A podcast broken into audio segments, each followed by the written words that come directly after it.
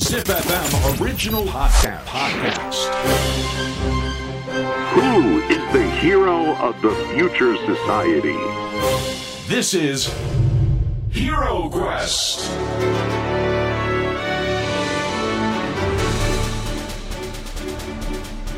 ポッドキャストナビゲーター杉原杏里です。小林玲奈です ZIPFM オリジナルポッドキャストヒーロークエストこのプログラムは社会の課題を解決し豊かな未来をデザインするヒーローを探す聞く冒険プログラムですさあアンリさん、はい。前回はスカイトライブ福沢智弘さんをゲストにお招きしましたいやすごいですね。2025年には、もう僕たちのインフラが考え方が変わるわけですよ。そうですね今は電車う、んバス、車、さまざまなものがありますけども、飛行機、ヘリコプターの次に空飛ぶ車ですよ。いやーちょっと信じられないですねでも未来はもうすぐそこにあるんですよ。すごい今思い出したんですけど、はい小学校3年生の道徳の授業で将来自分たちの未来がどうなるかっていう授業があって、ほうみんなその一つの画用紙にその未来の絵を描いたんですはい。 9割がみんな空飛ぶ車描いてたんですよで私も描いてたこと今思い出して今ですかうん今思い出したそれ福沢君いる時に言ってあげてください よ。今思いだからあの福田さんこの回も聞いてくださいなんかありました今日なんか、玲奈ちゃん歩いてくる時なんか疲れてましたけども。じゃああれは日差しをよけてたんです本当です かちょっと頑本当ね張ってくださいねはい。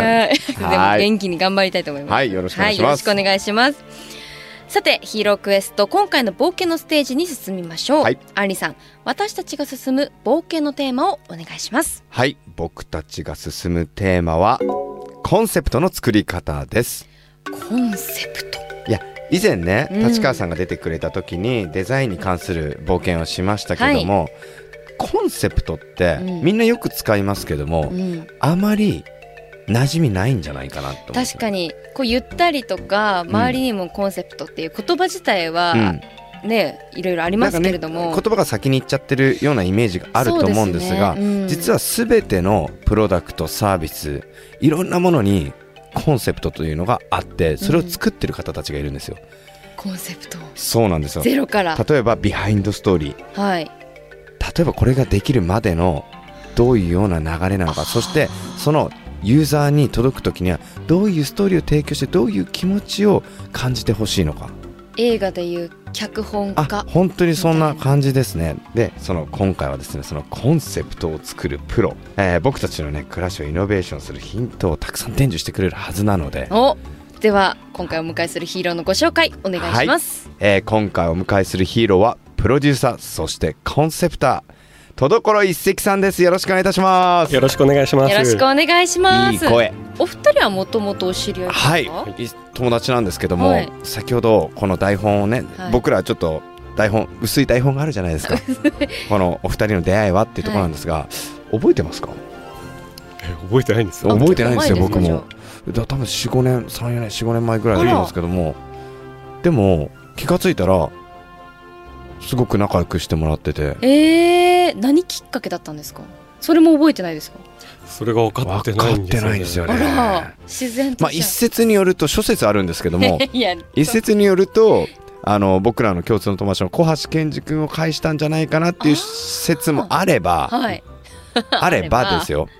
ちょっとね面白い竹あかりのはイベントやってる池田千佳夫っていう青年がいるんですけども、はい彼を介した説もあれば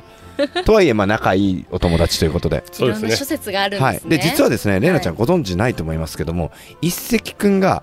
いたおかげでこの番組は成り立ってると言っても過言ではないです。えなぜなら、1回目のゲスト、覚えてますかえみどりさんみどりさんを紹介してくれたのは一石くんです。そうなんですね。一回目のゲス1ト。回目のゲスト。かそうなんですねでもたった一人じゃないですよ。スタンフォードオンラインハイスクールの星さん、ともちゃん、嘘お紹介してくれたのも一石くんです。 まだいますからね。え先日出ていただいた麻酔科医の柳沢彩子さん、はい一石くんの紹介 です。待ってくださいよまあ僕らの出会いですね。あすでごいも嬉しいです。なんかそんなところにまた呼んでいただいて。ええもう一石くんって本当出会いのプロなんですよ。ちょっとコンセプトの話に入る前に、はい簡単に僕からご説明させていただくとお、願いします出会いを作るプロなんです。どう誰々と誰々が会うであろうっていうのを頭の中で想像して、それを本当に引き合わせるんですよ。へえ合ってますよねはいそのコンセプトにもつながるんですけど、人間時間空間っていうあの間をクリエイティブしていくっていうのが自分の仕事だと思っていて、はいなのでこう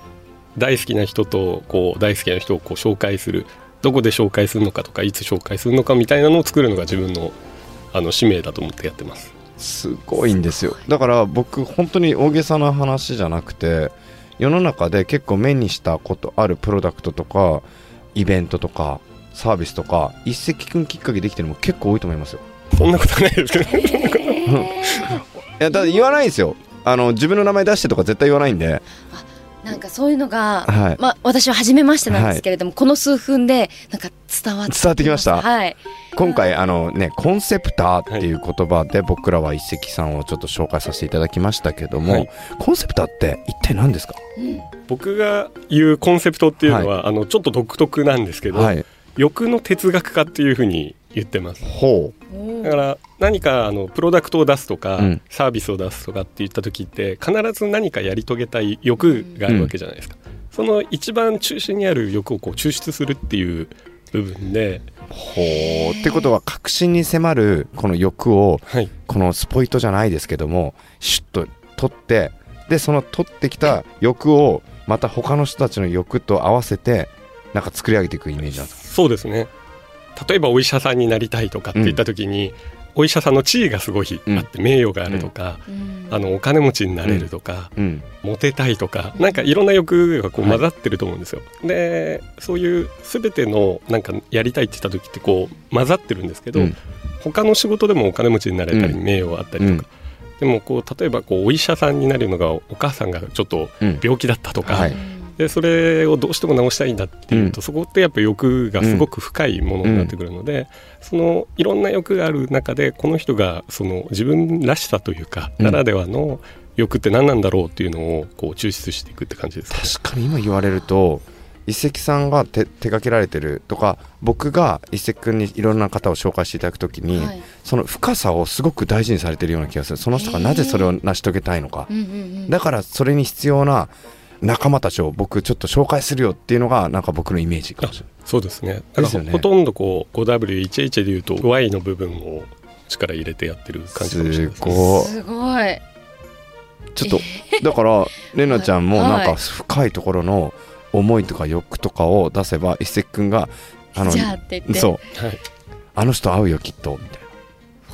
老若男女関係なく分け隔たりなくいろんな人紹介してくれますからええもう本当私は狭く深くで生きてきた人間なので、もう友達とかも本当5人とかなんですけど、もうそんな私でもはい、もちろんです全然関係はないですよね、い一番大事なのはこう深くなることを願ってあの紹介するので、はいはい、その人の一番あの中心にあるところに相性が良さそうな人をこう紹介してなんか人脈とかがこう広げたいっていう発想ではなく、はいこうどんどんこう深くなっていくところをつなげていきたいっていう感じですかね。面白いでしょすごいなんか大天使様に会った 気分ですやめてください。やめてください。いろんなご縁をあれちょっと活動しにくくなるから えあまり持ち上げると大変なことになるんですけどもそんなね一石さんが、はいあの手掛けられてるお仕事なんですけども、はいまあ、この「ドクター・フランケン」っていう、はいまあ、例えばアパレルのプロデュースとかもされてるんですよね。そうですね。はい。へなんーかブランドを。なんかそのえこんな、えーアパレルをプロデュースしたよとかっていうのあったりするんですか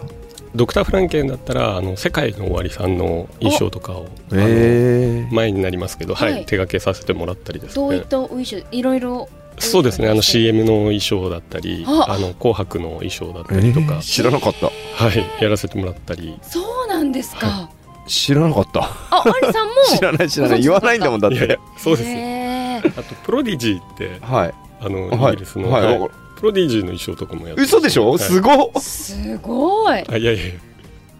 え日本からい海や外まで何がすごいって言わないんだよねこの人だからポートフォリオをその持ち歩いて名刺のように、はい私こんなんやってきましたようなタイプではないってことですよね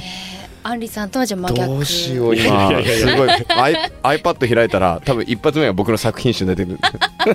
る すごい承認欲求強い人みたいになっちゃうじゃんやめてよ失礼しましたえ他にはその例えば洋服以外だとどういうような例えばはい、竹あかりとかあるじゃないですか、はい竹ってすごく大変なんですようねん処分するのも大変だとそうですねだけどもほっといたらもっと大変になるとはいじゃあこれをどういうふうにするかっていうのでその池田千佳夫っていう人間が竹あかりをプロデュースしてるんですけどそれも一緒に一石やってますよねえっと、その竹あかりを生かさせてもらって、うんあの一緒に災害支援の活動をやったりとかですね。災害支援もやってるんだよねなんかもうそうですね枠が飛び越えて飛び越えて全然ジャンルうんフリーっていうなんか感じでご活イメー躍ジさでれいてくいてと一石くんのやり方というか考え方ってその例えばドネーションそうんのうん募金してっていう直接的なやり方ももちろんなんですけどもそれに対するそのストーリーすごい大事にしませんかはいはいはい。その募金する方たちがどういう風なそのストーリーを持って募金していくかみたいな、はい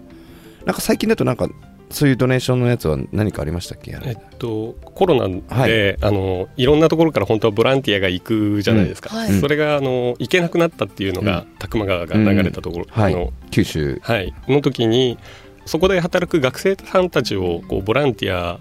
で、うんボランティアなんですけどそこを優勝にして雇うっていう、で皆さんからその雇う費用を出してもらって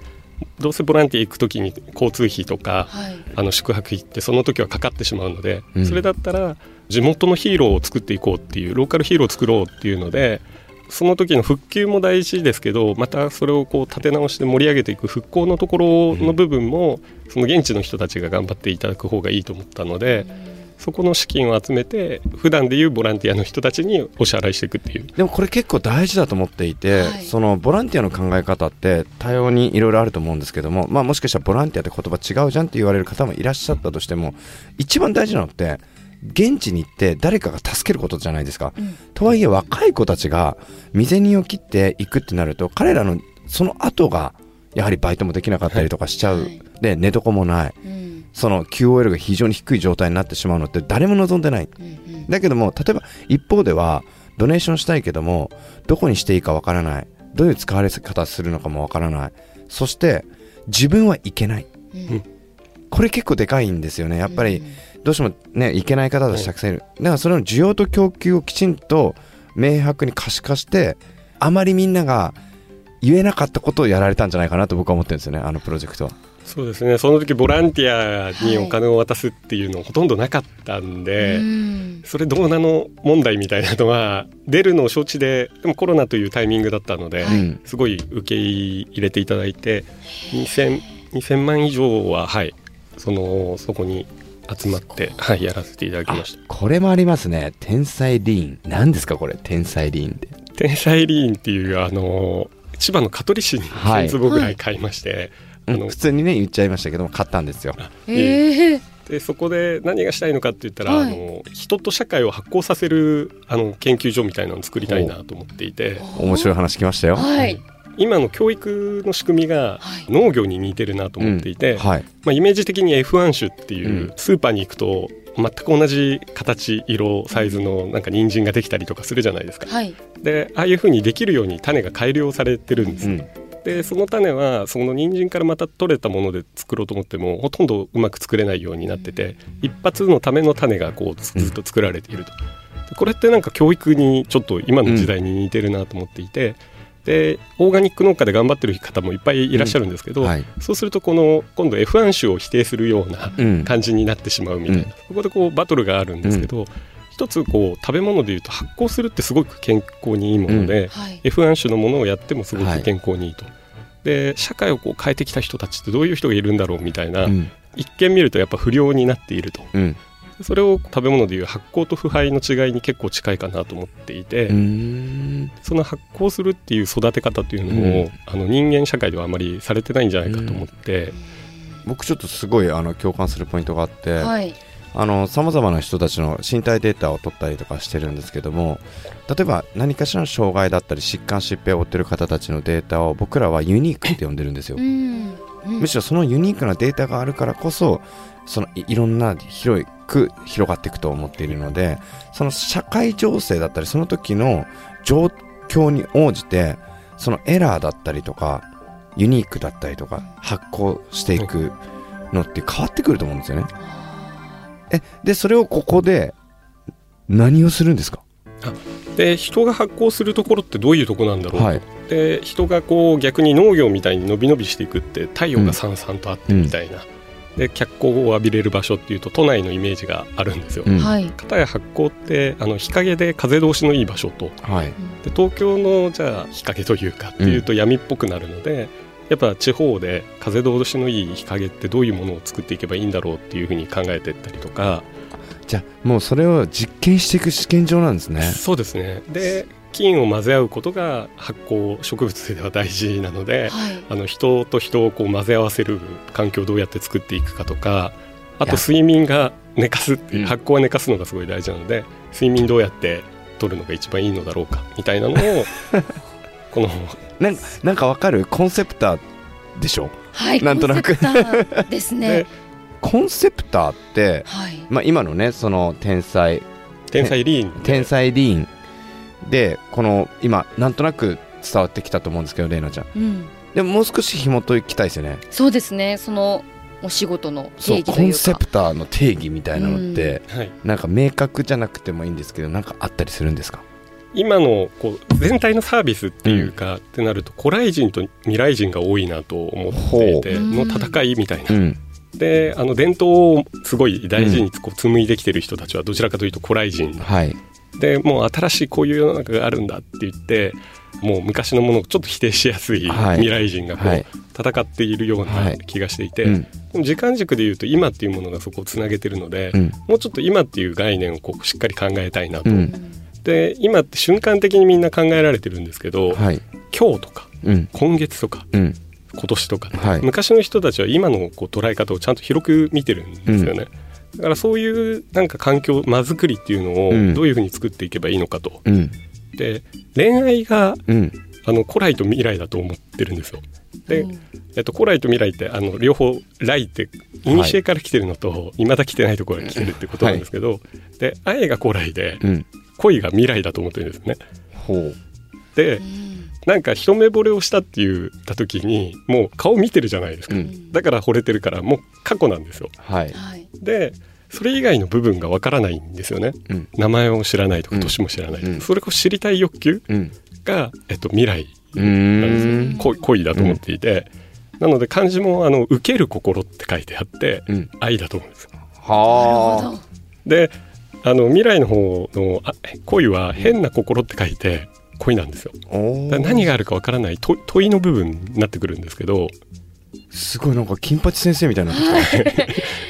すごいここで3年 B 組が、た、うんはい人とひ人はみたいな、はいすげえで心がその古来から来てるものとうん未来から来てるものなんですよ。で両方とも来てるのでその行く側って大事だなと思っていてはあはあ今からそっはちに行くっていう心が大事なんじゃないかと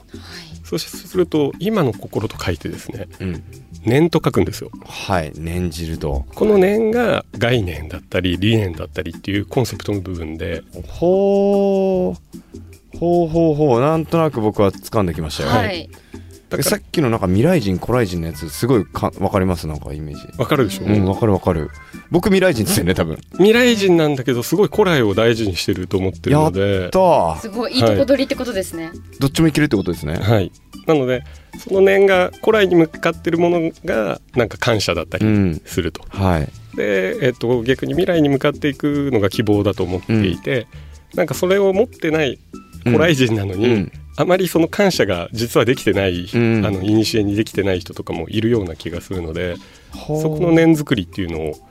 あの作ってます。今のですね念作りはきっと僕はその一つ一つを紡いでいくうん、ために必要なフィールドを用意しようとしてくれてるんじゃないかなと思ってるんですがどうですか、本当にその間を作りたいなと思ってるのでやっぱ間を作る人がコンセプターなんだねその一石くんが言うはい、ねまでも確かに僕一石くんが作ってくれた間でたくさんのプロジェクト始まってるしへえうんだから森脇みどりさんの MI レーシングで、はい今僕らあのパートナーシップっていう形をして、うん純粋にパートナーシップってスポンサーとち近いので、はいお金を、まあ、入れてとかではないんですよ僕たちうん一石君が作った間のおかげで、はい僕たちは未来をどういうふうに共闘して2人で考えていこうかって言った時にまずはお互いの技術をそのマシンに一回入れてみようとほうなので僕たち今作ってるんですよね間を作ってくれたから一石君がへ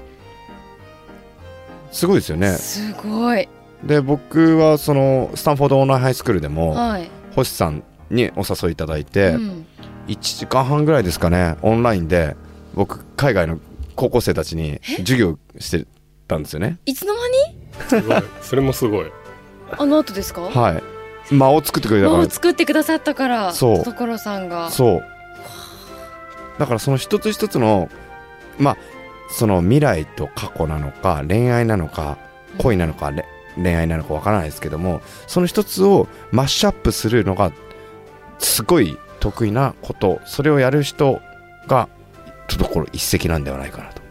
ありがとうございます。なので、あの待って見えないじゃないですか。はいだから見えないところにいないといけないと思うし、それが当たり前だと思うんです。だけど見えないけど風があるとか、はいドクターフランケンってアイコンがボルトになってるんですけど、うんはいそのボルトとかって古来、うんあの原始時代からあったりするんですよ。うんでレオナルド・ダ・ヴィンチとかがこそううですよね改良とか入れてで、現代は携帯にも入ってるしロケットとかにもあるって、もういまだにあるものなのにもかかわらず、なんか自分がってしょ主張しないじゃないですか。ううんで意外とこう六角形だったりあの、螺旋とかありますからね。なんとなくかそういう持ってるかっこよさがあるので、まあ、そういうものに憧れながらそういうモチーフ使うっていう感じですあーそういう美学なんだねいやこれはちょっと来週より詳しくねそうですね今手掛けられている一石君のプロジェクトとかでうんより深く僕らこの彼の間を知っていきましょうよそうですねいろいろお聞きしたい部分があるのでねはいいや本当一石君ありがとうございますあ本り当がとうございますヒーロークエスト次回もプロデューサーコンセプターの戸所一石さんをお迎えしてお届けしていきます戸所さんよろしくお願いしますよろしくお願いしますよろしくお願いします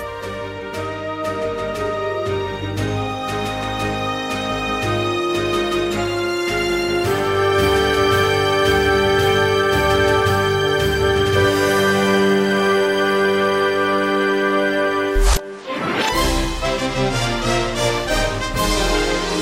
HeroQuest」